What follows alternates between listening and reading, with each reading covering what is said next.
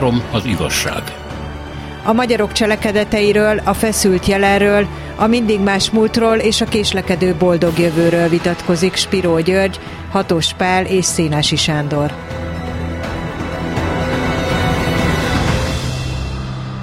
Jó napot kívánok mindenkinek! Időről időre a magyar középosztály az értelmiség ilyen önkínzó kérdéseket tesz fel magának, hogy ki vagyok én, mi vagyok én, mint magyar természetesen. Vagy azt kérdik, hogy mit ér a, az ember, ha magyar, és mintha ezzel nem lennének túl, túlságosan tisztában ezer éve, vagy olyan változások mögött vannak, amiket nem tudtak beépíteni az életükbe. Ez a kérdés, hogy végig hullámzik a a 19. de főleg a talán a 20. századon. Azért mondom, hogy talán, mert én onnan ismerem Babicsnak a tanulmányát, meg a szegfűféle tanulmánykötetet, meg ugye Prohász Kalajosnak a Vándor és Bújdos, Bújdos stb. stb.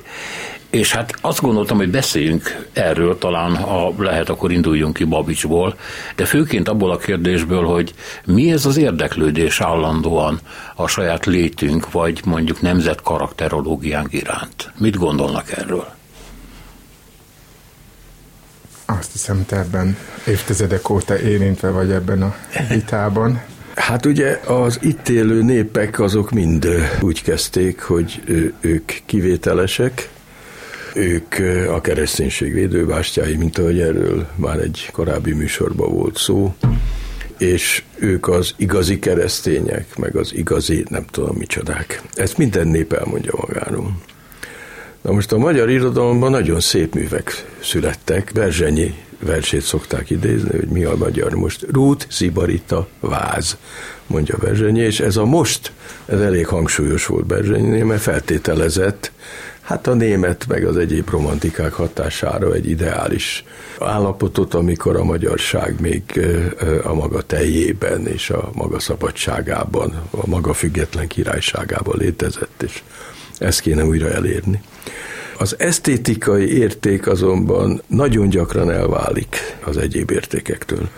Tehát lehet tisztázatlan premisszák alapján remek műveket írni.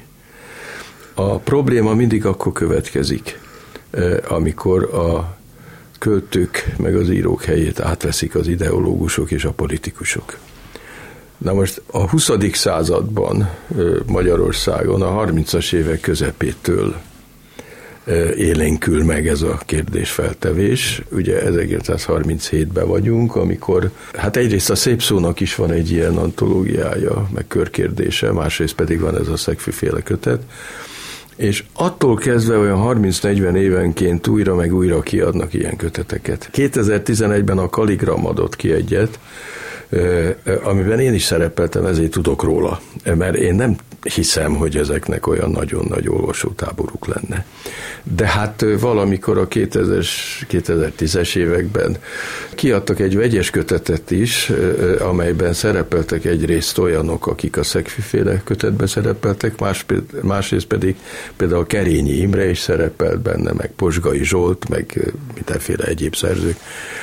Ezt nem akarom ragozni, mert teljesen érdektelen, mert alig olvassa valaki. Sőt, tovább megyek amikor ez a 30-as években ilyen fontos magyar kérdésé válik, és magyarrá a, a többi ö, ö, környező népről nem tudok, hogy ott ez, hogy mi a szlovák, vagy mi a román, vagy mi a szerb, vagy mi a jugoszláv, vagy mi a lengyel, nem merült föl. Ez kifejezetten magyar kérdés.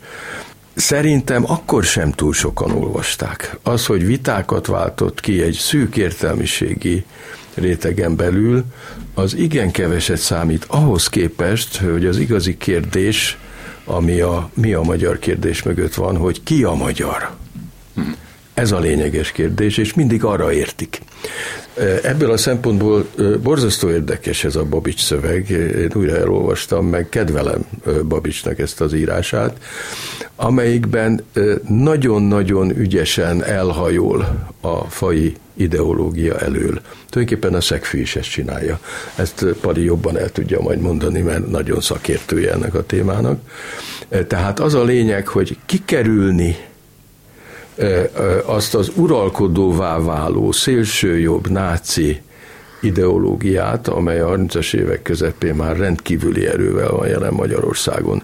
Nem a szellemi élet elitjében, hanem az újságokban, a szennylapokban, tömegkommunikációban, ami akkor még nem a televíziót jelentette, de a rádiót már jelentette, tehát nagyon nagy a nyomás az értelmiségen hogy erre a fai ideológiára válaszoljon. Na most a fai ideológiának az a lényege, mint tudjuk, nem a fajvédelem, hanem a fajgyalázás, és az a lényege, hogy meghatározzuk mi, hogy kik az igazi magyarok, és akik nem igazi magyarok, azok természetesen ellenségek, és azokat a magyarság testéből ki kell vetni. Ehhez képest a Babics az e, egyrészt egy kulturális jellegű Magyarországról beszél, Szegfű is, másrészt nagyon érdekes, ilyen nemzetkarakterológiai leírásai vannak. Például azt mondja, amivel tulajdonképpen egyet lehet érteni, hogy a magyar nem nagyon lázongó nemzet, e, rendkívül ritkán kell föl, és a saját királyt azt mindig támogatja, és csak akkor lázad föl a király ellen, hogyha a király vét a törvények ellen. Erre szerintem térünk vissza később, mert itt több dolog is van, itt meg kell beszélnünk, csak Hatos Pától szeretnék még egy választanyító kérdésre. Spiro egy rendkívül fontos csomópontokra világított rá. Én egy picit visszamennék a történelemből, tehát hogy a, ugye az eredeti kérdés ugye úgy hangzott, hogy egyáltalán miért merül föl ez a kérdés. Hát ez egy modern kérdés, hogy ki vagyok, mi vagyok, kik vagyunk, mik vagyunk, tehát hogy igazából megszemélyesítjük a többes számot is, ez egy modern kérdés. A, a Berzsenyi idézet az még egy teljesen evidens dolog. Magyar az, aki a magyar nemességhez tartozik. Berzsenyi, Rúci Berita Váz, ugye azok, akik futottak ott Győrnél híresen, amit Petőfi megírta, meg egyebek. De aztán történik egy nagy változás, és a 20. századi viták, de igazából adi földrengésszerű megjelenése is ezt a magyarság kérdést egy központi kérdésé avatja. 1920-ig is vannak ennek egyáltalán nem ártatlan hogy is mondjam, rései, feszültségei ennek a kérdésnek, de mégis van egy kimondatlan dolog, hogy a magyar polgárosodás, a magyar identitás, az a nemesi nacionalizmus egyfajta demokratikus kiterjesztése lesz érdemes elolvasni mondjuk ugye Örkény mit ír arról, hogy hogyan magyarosodtak, hogy gentryvé váltak, kilőtték a, a patika, vagy a szalon, vagy a kávéház üvegeit, stb. stb. 1919-20 után ez a fajta egység, hogy is mondjam, fikciója nem volt fenntartható, és megkezdődtek ezek a viták, amelyeknek egyre inkább a kirekesztő mi volta is úgymond előkerült, előviláglott annak a vitának, amire Spiro György is célzott, e, nevezetesen ez a Szegfű által szerkesztett és Babics eszéjével fémjelzett, vagy a Babics eszéjé által fennmaradt kötet, a Mi a Magyar, ez egy irodalomtörténeti munkára született válaszul, méghozzá Farkas Gyulának, a Berlini Magyar Intézet professzorának a könyvére, az Asszimiláció kora a magyar irodalomban, amelyről igazából el elmondja azt, hogy, hogy tulajdonképpen Petőfi halála után, arany letűnése után itt az idegenek vették át, és egy szellemi őrségváltás következett be az irodalomba, és az irodalom nem az volt, mint ma, hanem sokkal fontosabb volt, a nemzet lelke volt, egyfajta központi jelentősége volt, a, a, a, a költő az Vátesz volt, tehát ha azt állítjuk, hogy szellemi őrségváltás volt, akkor gyakorlatilag azt is állítjuk, hogy a magyarság lelkét valakik ellopták, függetlenül attól, hogy, hogy ezt szándékosan és rossz indulattal tették, vagy csak saját ösztönüket, saját lényegüket követték. Farkas Gyula igazából ez utóbbira mond, németeket és zsidókat teszi felelőssé. És nagyon érdekes egyébként, hogy a kontextus a 30-as években két felé is vág, tehát egyrészt a hitleri Németország felemelkedésére, és anna a fenyegetésre, hogy, hogy a német árja dolog az igazából minket is veszélyeztet, már csak azért is, mert rengeteg hazai német van, akik úgymond disszimilálnak, azaz kikerülnek a magyarság testéből, mert nekik ez már kevés, és a nagy német harmadik birodalomhoz polgárainak érzik magukat, és ehhez képest követelnek ugye kiváltságokat, a másik pedig természetesen az, hogy a zsidók, akik viszont maradni akarnak, hogy azokat meg úgymond diszimilálni kellene, vagy mit kezdjünk? Éppen az, hogy Szegfű, aki ugye korábbi pályáján írt egy művet, a, ugye a három nemzedéket, amely alkalmas volt arra, hogy hogy, hogy akár antiszemita keretben is értelmezhetővé váljon, legalábbis az, a lelkes recepció így, így, így vette, ekkor már teljes mértékben elfordul, és, és az ő mi a magyarja, meg a magyar jellemre való rákérdezés elsősorban a német veszély ellen irányul de sokan egyáltalán nem ebbe látják, és ugye ennek a vitának a következménye, vagy bizonyos értelemben előzménye a másik kötet, amiről már szó esett, ugye a Prohász Kalajos, egy, egy érdekes, kisé egzotikus pedagógus, vagy neveléstudós, aki egy, egy szép irodalmilag egyébként élvezhető germanizmusokkal viszonylag telített művet ír a vándorról és a bújdosóról, amely a vándor a németet teljesíti meg, a német vándor, aki a végtelenség vándora, aki mindig újat hoz létre, akinek a szellemi keresése az sohasem lezárt, aki erős egyéniség, és ezzel szemben itt van a magyar, aki nem lelé honját a hazában, aki bújdosik, aki a nádasak lakója, egy kicsit ugye ad is dolog. Egyértelműen kiderül, hogy ugye a magyarság szellemi teljesítménye alacsonyabb rendű, mint a németség szellemi teljesítménye. Prohászka ugyan egyáltalán volt fasiszta, meg, meg, meg náci, inkább az eszmetörténet elefántcsontornyából küldözgette ezeket az üzeneteket.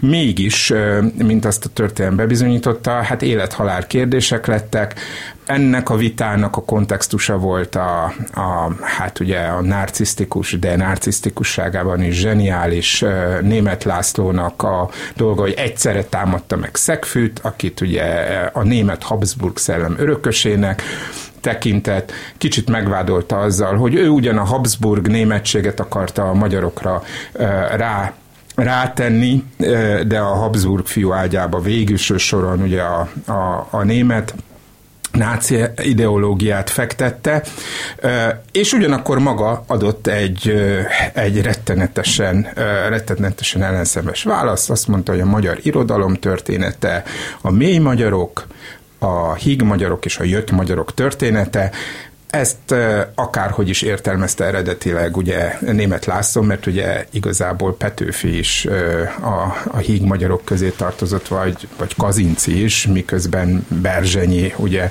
az elnyomott mély magyarok közé tartozott, de akár Kölcsei is, ami járt igazán jól, ő sem jutott be a mély magyar kategóriába. Hiába volt keleten nő törzsöke fájának saját. Tehát egy teljesen fikcionális, de halálosan veszélyes ideológiát ö, ö, ami aztán végül is ugye egy, egy ilyen kisebb belháborúba tett. Maradandó eredménye nem tudjuk, hogy van, mert egyáltalán felszabad ezt a kérdést tenni. Nyilvánvalóan felszabad ezt a kérdést tenni. Remélhető ebből végleges válasz. Nyilvánvaló, hogy nem remélhető végleges válasz, de ahogy Spiro György is célzott rá, 50-60 évvel, 70 évvel később születnek ilyen munkák, megpróbálják továbbra is definiálni a magyarságot. Én egy kicsit tanácstalan vagyok. Nyilvánvaló, hogy annak vagyok a barátja, hogy sok-sok kérdést tegyünk fel a közösségünkkel kapcsolatban, és kicsit pessimista vagyok abban a tekintetben, hogy erre megnyugtató válaszokat kapjunk. Még annyit jeleznék, hogy ez nem csak a mi gondunk. Tehát például a, a 20. század történetírásának egy hatalmas nagy innovációja Franciaországban született, az úgynevezett lieu de mémoire, az emlékezet helyei, ami a francia történelmet, a francia földrajzot, a francia irodalmat, a Larousse enciklopédiát tól kezdve a, az úgynevezett patoáig, tehát hogy a, a tájszólásig mind megpróbálta értelmezni, hogy ezek miképp és hogyan ö, konstituálják Franciaországot, és végsősorban arra jutott, hogy nincs ilyen, hogy a francia, hanem Franciaországok vannak, les France, ahogy ezt franciául mondta. Ez azóta is itt van, mit kísért minket. Ez ma is egy nagy kérdés, hogy, hogy a nemzeti keretek mennyiben tudják inkluzíve integrálni a tagjaikat, és mennyire inkább, mint azt a szomorú 20. századi történelem mutatja, inkább egyfajta kirekesztésre alkalmas tényezők. Én úgy látom, hogy mind a kettőre alkalmasak. Babics a Magyar Nemzeti Lélekről szólva, erre majd visszatérünk, csak még egy kérdés, mert említette, hogy földrengésszerűen jelent meg Adi, hogy az nem a magyar lélekről értekezett a, abban a híres versében a Verecke üres útján jöttem, és stb. stb., hanem mint azt mondta volna, hogy az a magyar, aki korszerű, aki modern. De nagyon fura kettőség van ebben a versben, mert fülemben még ős magyar dalrival, és új időknek új dalaival jövök. Tehát a, a múlt meg a mai modernizés összekötése az valami egészen rendkívüli dolog, tehát mint egy szintézis talált volna. De ugye a dolog arról szól, hogy új időknek új dalai. Nem, nem egy új szín ez ebben az egész vitában? Én most egyelőre Adit ebből kihagynám, mert Adi zseniális költő, óriás ember, és őt nem lehet besorolni azokba az ideológiai kategóriákba, amelyekről most szó van. Német Lászlót inkább, és hozzátenném, hogy Német László eszéje volt talán ezek közül az eszék közül a leghatékonyabb, ugyanis ez a felosztás, hogy mély magyar, híg magyar, jött magyar és zsidó, ezt ne felejtsük el, hogy a negyedik a zsidó, aki soha nem válhat magyarrá, ez a lényeg. Még hígása? Ne, nem, semmivé. Hát az, az kész, az, az, az menthetetlen. Tehát ez, a fel, ez hatékony volt, és ezt azért átvették, ezt a szóhasználatot, akkor is, hogyha nem az eredeti értelmében. Tehát az ilyen kategóriák, azok valóban nagyon veszélyesek.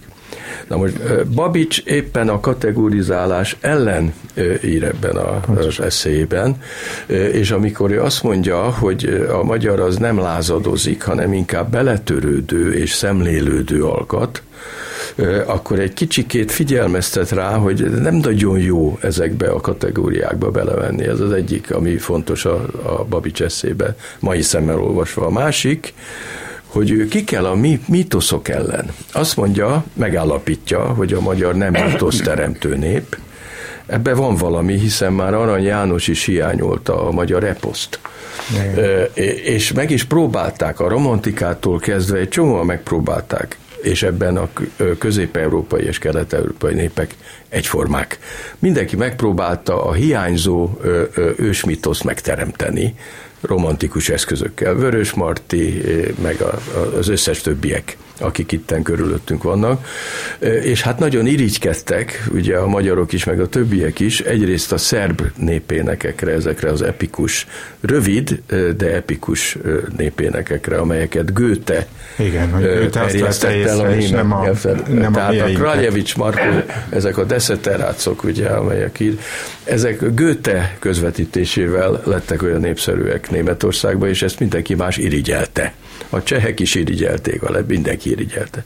Másrészt pedig az orosz irodalomban az 1820-as, 30-as években fedezik föl ugye az ószláv, meg az órosz, főleg az órosz nyelvű epikus énekeket, például az, igor, az a bülinákat is, meg az igor éneket is.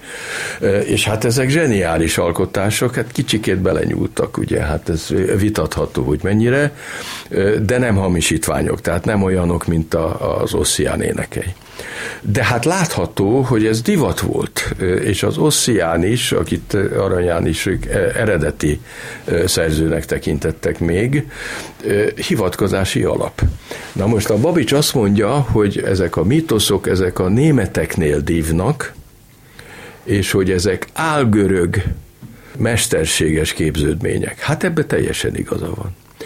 Lehet a szagákra hivatkozni, meg a skandináv énekekre, meg hát a, a finnek is kitalálták a kalevalát, ki tudja, hogy mennyire eredeti és mennyire nem, nem tudom, de minden esetre a mitizálás ellen van Babics, és ez rendkívül fontos 1937-38-ban. Hozzáteszem, hogy Babics nem volt könnyű helyzetben. Ő volt az első igazi hát ilyen központi szerepet és irányító szerepet betöltő Vátesz költő király Magyarországon. Hát Adi után, ugye, de a, Ez Adi a híres fénykép, ugye, a kettőjükről. Igen, hát nagyon nehéz helyzet, és a Babicsot fölkenték, a magyar költészet királyával. Ezt a szerepet akart aztán I. és Gyula átvenni, meg még Csóri Sándor, meg még nyilván át fogják venni valakik, akik erre pályáznak. Nagyon rossz szerepkör, mert ez politikai és hatalommal jár.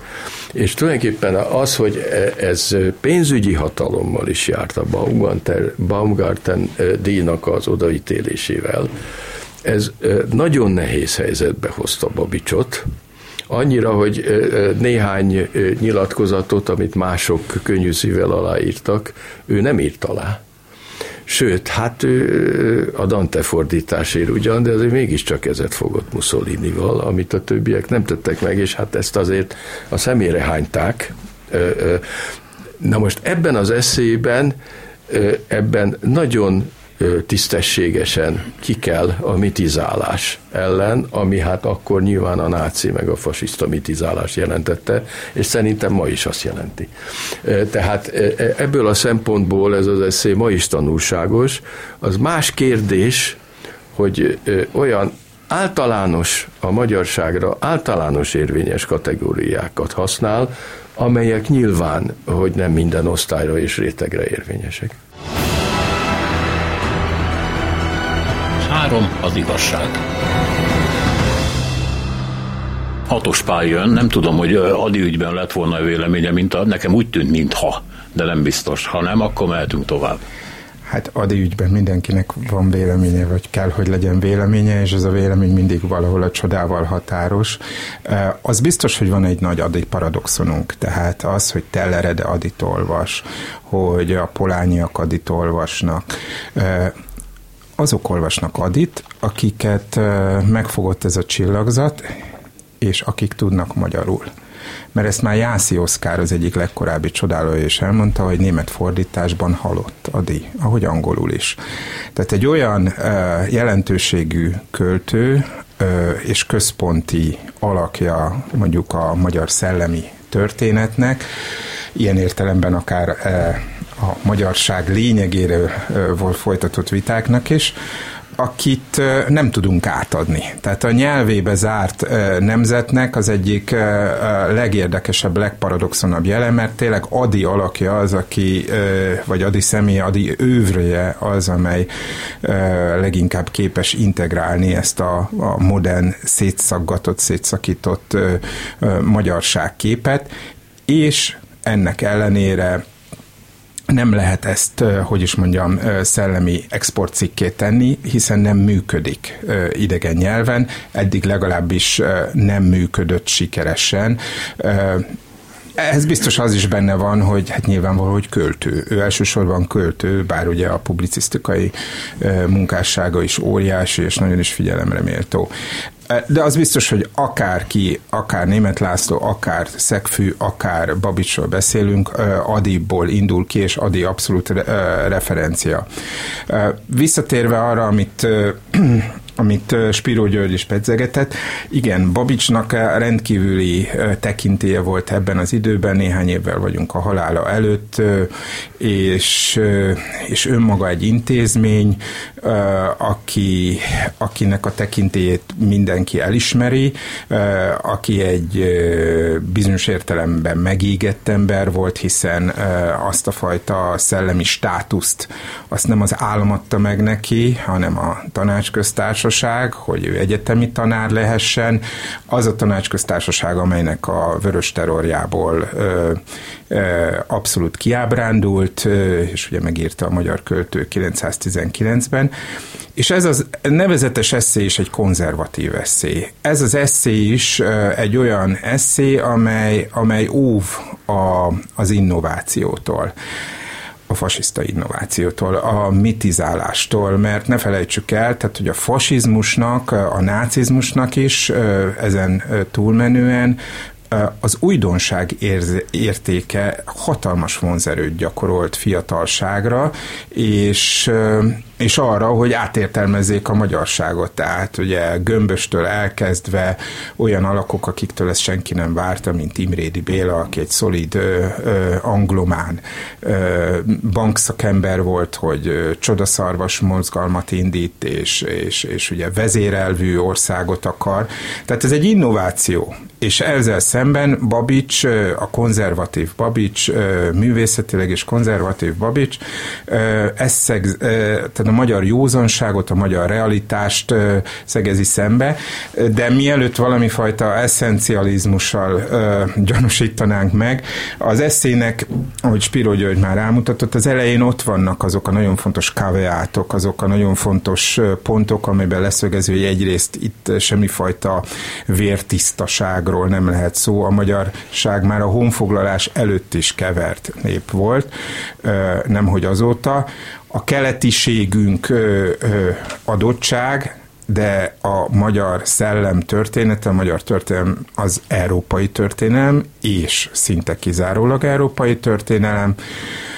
És a harmadik az, hogy mi a magyar, tehát nem ki a magyar, hanem mi a magyar, és hogy mi a magyar, az egyfajta olyan, mint a filmkockák tízezrei.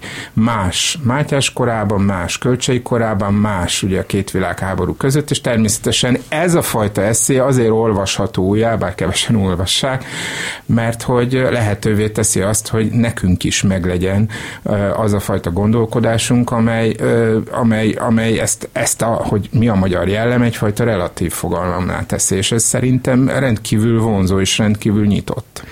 Azt írja egyébként, hogy a jellegzetes magyar típushoz mindig hozzátartozik valami úgyis mindegy filozófia. A magyar szemlélődő kiváló, és ugye aranyt idézi, van egy ilyen versrészlet, hogy nem dolgozom csak, ha valami hajt. Egyébként lusta mélabú temet, és nem tagadom meg a keleti fajt ez azért mégiscsak azt mondja, hogy van valami. Ja, egyébként, de, hogy ez hogy értelmezi? Azt mondja, amikor, amit én keresek, tehát tudjuk, hogy mi a magyar, az a tudatalattiból feltörő költészet. Tehát igen. nem valami tudományos meghatározásra. Hát, ne, ne, ne, ne, ne, igen, a tudatalattiból feltörő itt van nálam a kis puska, én is ezt a részletet kivettem, de a nyilatkozatokkal szemben tehát a politikailag konstruált és manipuláló nyilatkozatokkal szemben az sokkal érdektelenebbnek tekintett, hogy a tudat alattból feltűnő költészetet sokkal autentikusabbnak veszi.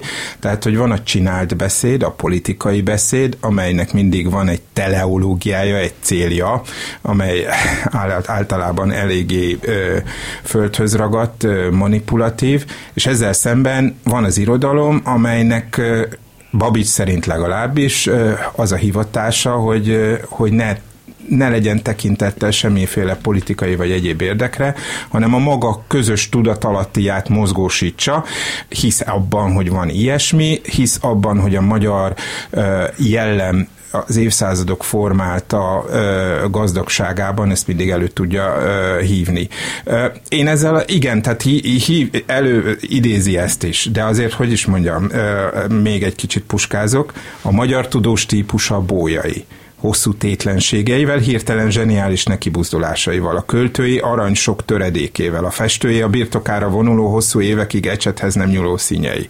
Persze, mondhatjuk azt, hogy akkor töredék, de hát ez, ez természetesen Babics tudja a legjobban, akinek ö, nem töredékei vannak legfeljebb az élete végén, hanem ö, nagyon is tudatosan építkezik, nagyon szép kötetei, hogy, ö, hogy, hogy egy kicsit ö, kiélesíti a tolt, tollát, hogy képszerű legyen, megkülönbözteti ezt a fajta belenyugvást, tehát passzív rezisztencia, tehát az ellenállás formájának nevezi a tétlenséget. Tehát a lázadással szemben mutatkozik meg, hogy nem egyfajta, tehát itt igazából a kuruc mitosz ellen tiltakozik, és hogy nem lázadó a magyar nép, mint ahogy egyébként ez a, kvázi a Habsburg, ne felejtsük el. Tehát, hogy ugye ez a rebellisek, a, tehát ezek, akik, akik soha nem tudnak megnyug, megnyugodni, tehát ez is, ennek is van egyfajta német ellenes, vagy osztrák ellenes éle, hogy azok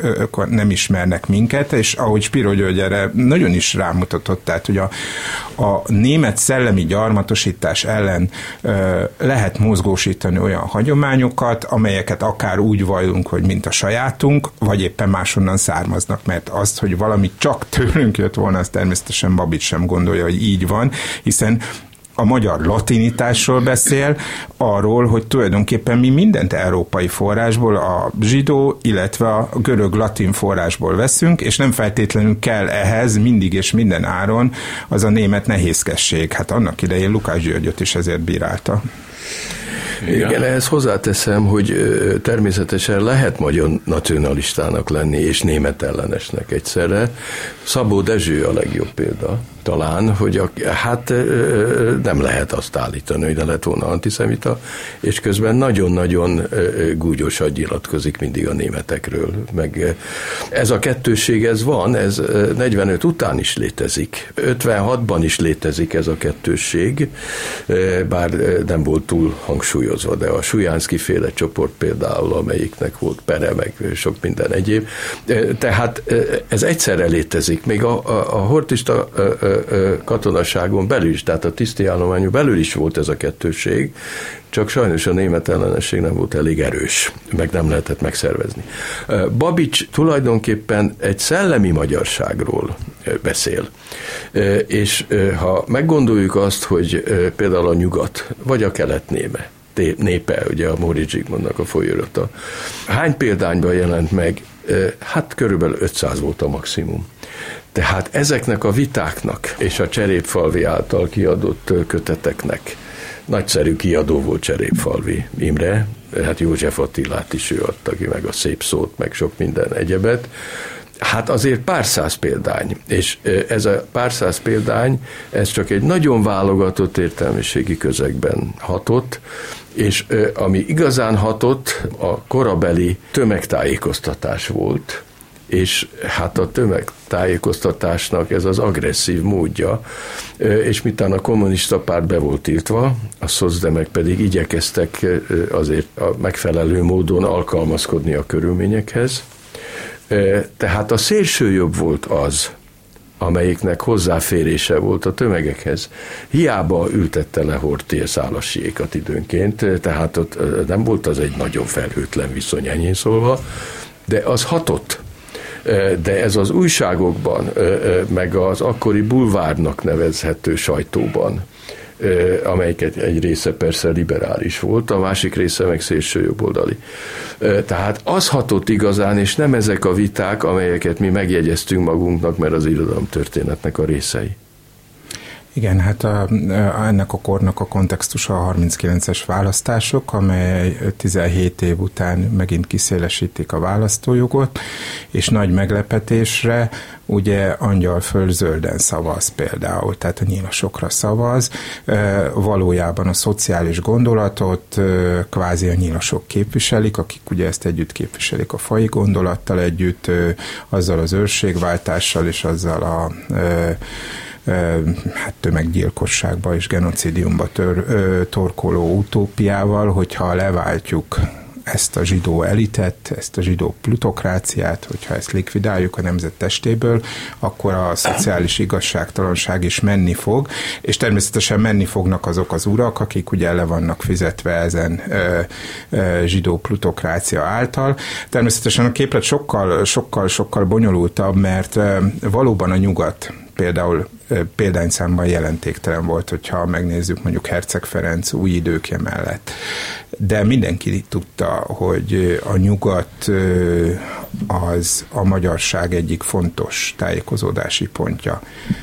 Különben Klebersberg nem mentette volna föl az elmarasztaló fegyelmi eljárás következményei a nyugdíja megvonása alól Babicsot, akit szegfű mellett szeretett volna megnyerni a maga neonacionalizmusának. Tehát, hogy felmenteni óhajtom írta arra hatalmas paksamétára valamikor a 20-as évek közepén, ahol, ahol hát a pintérjenők meg egyebek mindenképpen el akarták taposni Babicsot, és tehát, hogy azért igen, tehát ezek a példányszámok kicsik. Kicsi a, tehát egyfajta elitnek is tűnhet, de a sugárzás, kisugárzása nagy, mint ahogy például Kozma Miklós is, aki ugye az ellenforradalom kotériájához tartozik, aztán egy sikeres üzletember lesz. Ő lett az, a Magyar Rádió elnökeként. Magyar, igen, igen, a, igen, az MTI elnöke, és aztán később ugye viszonylag fiatalon Kárpátalja kormányzójaként fejezi be az életét.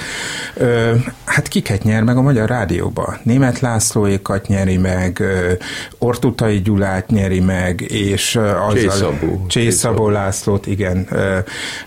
A, és mire hivatkozik, hogy ne kövessük el még egyszer azt, hogy a legjobbak kommunisták lesznek. Ezt teszi, és még akár megvédi Bartókot és Kodályt, mert ugye Horté az magyar nótát hallgatna a Magyar Rádión, de ehelyett Bartók szól a Magyar Rádióból, meg Kodály szól, és nem mindig a csak egy kislány, és, és egyebek. Tehát nagyon kuszáltak itt a viszonyok, tehát azt kell mondani, azt, hogy mi az érték, azt most is, és tegnap, és tegnap előtt is mindig mindenki tudta, ha nem is mondta el.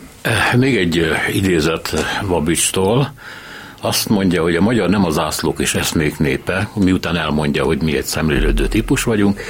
Mi a magyar szabadság? Ennek az a lényeg, hogy senki ne háborgasson, tehát hagyjanak minket bennünk békén és azt mondja mozdulatlan, de ha megmozdul, haraggal gondol vissza mozdulatlanságára. Tehát mintha ezt a szalmalángot ismételné meg, hogy igen, egy belenyugvó szemlélődő tűrő nép, de ha föl kell, akkor nagyon fölkelt. Hát nem nagyon kelt föl. 1848-49, amelyik egy európai háború sorozatnak és forradalom sorozatnak a része, Hát a monarchia összevonulása az mindenütt természetesen forradalommal, meg óriási átrendeződéssel járt, és 45. Aztán 56 az, az a pillanat, amikor tényleg megtörténik valami, ami a térségbe nem nagyon, eh, ami egy kivételes eh, esemény, és eh, én szoktam hangoztatni, hogy a mai napig ebből élünk valamilyen módon. Még visszamennék egyébként... Hát akkor utólagosan a magyar utólag, történelem igen. igazolta a Babicsnak ezt a, ezt a Abszolút, abszolút. Tehát ezzel egyet lehet érteni, de hát más népek is, hogyha nincsenek rákényszerítve, akkor nem nagyon kelnek föl. Tehát a feudalizmusra nem a parasz felkelések a jellemzőek, hanem az évszázados önazonosság és hasonló testpedés, de hát ez a rendszerből következik, és a paraszti mentalitás az nem olyan, mint a, a, a munkás arisztokráciának a mozgékonysága, ami Kelet-Európában kis számú, akárhol van is a dolog, és inkább a kispolgárság szokott forradalmat csinálni. Hát 48-49-et is a kispolgárság csinálta, sőt 56-ot is. És nem annyira a, a, a munkás tömegek, meg a paraszt tömegek. Tehát erről vannak nagyon jó tanulmányok, amelyeket nem nagyon olvasnak mostanában. Én csak visszamennék Adira, aki hát attól lehetett, egyrészt megcsinálta magát. Adi nem volt nagyon tehetséges, hogyha elolvassuk a két első verses kötetét, borzalmasan gyenge versek vannak bennük. De valamitől, valamitől képesítette magát arra, hogy zseni legyen. Ez egy tudatos fejlődés volt. A publicisztikájában már megvolt akkor is, már 27-28 éves korában. De hát 30 éves mire az első jó verseit igazából megírja. És erről nekem volt egyszer egy vitám Petri Györgyel. Én tartottam az előadást, ő volt a korreferát, és nagyon keményen neki támadt Adinak, és hát persze Kosztolányit is idézte, aki szerint Adinak van néhány jó verse a többi szemét. Ugye mire József Attila azt válaszolta, hát igen, de attól nagy költő, hogy jó versei vannak, és nem a szeméttől. És hogy Petőfinek sincs 15-20 versnél több nagyobb verse, és mégis óriási költő. És Petri volt ráadásul az én korosztályomban a leginkább adi közeli alkat Tehát ez egy érdekes kizárólagosság. Valószínűleg Babics és Kosztolányi nagyon megszenvedte Adinak a jelenlétét. Hát a Babics védte Kosztolányival szemben is, de azért ott a nagyon nehéz helyzetbe kerültek. Hát majdnem öngyilkos lett, ugye, amikor Kosztolányi az Adipör idején ugye e, azzal fenyegetett, hogy nyilvánosságra hozza azokat a leveleket, amiben egyetértettek a Adit illető rossz véleményükben. E, tény is való, hogy Babics, a poéta doktus kezdettől fogva, mint Pallas Athéné teljes fegyverzetben lépett elő, és ahogy Spiro György mondja, Adi hosszú-hosszú fejlődés után, és, és hát ugye máig megosztanak a vélemények, hogy a vér és arany az a kötet, amely, amely az abszolút hegycsúcs, és talán a halottak élén, és természetesen közte is vannak mély völgyek. Ettől függetlenül a magyar mitológia, hogyha van pozitív mitológia, az, az, az, az, az adiból táplálkozik, adisorokból, amelyeket, amelyeket azért sokkal jobban lehet idézni, mint a játékos kosztolányit, aki aki szintén egy óriási költő, de, de még inkább, ha aktualitását nézzük, ez a fajta játékosság, ez a fajta, ami egyébként Babics is céloz, tehát a humor, az irónia. Egyrészt lírai nemzet vagyunk, másrészt humoros nemzet vagyunk. Most akkor most igazából melyik vagyunk? Én szeretném hinni, hogy ironikus nemzet vagyunk, és hogy ez a passzív rezisztencia, az ellenállásnak ez a nem minden áron való erőltetése az, az felül kerekedik, de hát ez nem mindig van így. Egy valamit, egy valamit hadd tegyek hozzá, hogy én végigolvastam egy csomó adi fordítást, mert érdekelt, hogy milyen nyelven hogy hangzik. Nagyon korrektek az orosz fordítások, egy időben rengetegen fordították, hát nem olyan. Néztem a lengyel fordításokat, hát nem olyan. Van egy nyelv, amelyikre zseniálisan a válogatott verseit lefordították. Az olyan, mintha úgy írták volna eleve. Ez horvátul van, ez a kötet, és nagyon érdekes a dolog, hogy Klezsa fordította, de nem Miroslav Klezsátó írt oda, pedig ő fordította, hanem a nagybátyjának a nevét. Nem merte vállalni, mint magyar ellenes horvát, Egyébként Kelezsa gyűlölte a magyarságot, mert nem lehetett magyar költő, csak horvát, viszont zseniálisan fordította horvátra, de nem a saját nyelvén, noha a vezeték nevét meghagyta. Ez egy rendkívül érdekes dolog, és ha van igazi reflexe Adinak a világirodalomban, az éppen Klezsának a Petrica Kerempuch balladái című csodálatos verses regénye, amelyik ö, ö, teljesen olyan hangon szólal meg, mint Adinak a kuruc versei. Most nagyon kevés időnk van, de Adit ugye azért hoztuk fel többször is, hogy a, az ő magyarság képéről picit beszéljünk lehet erről, ezt kicsit kiterjeszteni erre a 5-6 percre, amik még van? Hát drámai, drámai az ő, és ellentmondásos, és tragikus. Adinak nem sok humor, nem sok iróniája volt, ő, ő szatirikus szerző, és gúnyolódni tud és akik gúnyolódnak, azoknak ritkán van humorérzékük. Tehát itt Adiból pont a humor hiányzik, de rendkívül erős a gúnyolódásban. Még egy ilyen szerzőt ismerek Kelet-Európában, Stanislav Vyspianskit. Van egy csomó olyan drámája, ahol szinte szó szerint Adi versek vannak, noha nem tudott magyarul, tehát nem ismerhette. Tehát az önellentmondásoknak a bevallása és felmutatása, ez a fantasztikus értéke Adinak, ezt általában csak a nagyon nagy nemzeteknek a költői szokták megengedni maguknak, mert a kis nemzet költője az pontosan tisztában van vele, hogy a nemzete veszélyeztetve van, és hogy valamilyen módon egy nemzeti egységet kéne képviselnie ahhoz, hogy a nemzet egyáltalán megmaradjon. Hatos. Teljesen egyetértek, tehát adi drámaisága, ez a tragikus szétszakítottság, és bizonyos szűkössége ellenére mégis ez a sokoldalúság, tehát nem csak magyarságkép, hanem egyfajta a vallásosságnak, az Isten élménynek, az Istentől való távolságnak, vagy éppen a szexuális nyomorúságnak, a szerelmi emancipációnak olyan távlatait nyitotta meg, amelyből máig élünk. És az ő magyarságképéhez van hozzáfűző, hát, a drámainak mondta Spiro György, néha a gúnyolódásnél úgy, úgy értettem, mint a kötekedne, de nem gúnyolódni. Ugye? És öngúny, öngúny, öngúny is van igen. benne természetesen. Ami, amit Hatos Pál említett, hogy jó lenne, hogyha egy ironikus nemzetképünk lenne önmagunkkal, és ennek próbálnánk megfelelni, de hát úgy tűnik, hogy hogy Adinak nem iróniája volt, nem. Szóval ez a kép drámai ön szerint is, amit igen, mutat, igen, örökvesztesek hát... vagyunk, örökké a léne sötét vizein hajózunk, mindig hát rossz az... irányba.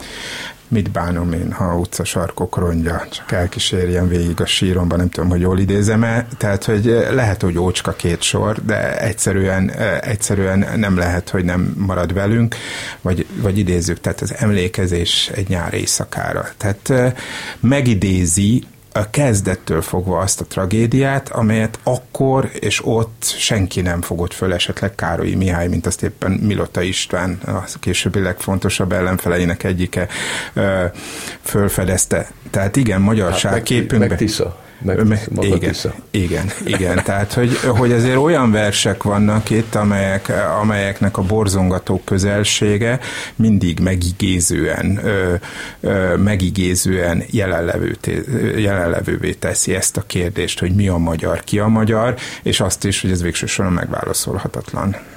Igen, amennyiben megválaszolható, ő félelemmel gondolt a jövőre, ugye főleg a közelítő háború tudatában. Hát a 20. századnak egyébként mi a másik kulcsszava? Nincsen. A szorongás, félelem, ugye Heidegger szerette azt, hogy a magyar gondolkodás szó a gondból van, tehát hogy ezt tesz minket emberré, szembenézni ezzel, ezzel az üres félelmetes távlattal. Egy mondat. A munka pedig a kín szóból van. Köszönöm szépen Atos Pálnak, Spiro Györgynek. Köszönjük Önöknek a figyelmet, a műsort Selmec János szerkesztette és Szénási Sándor volt a műsorvezető. Minden jót!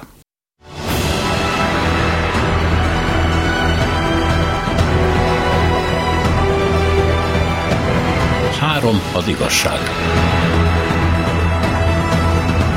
Szénás és Ándor műsorát hallották.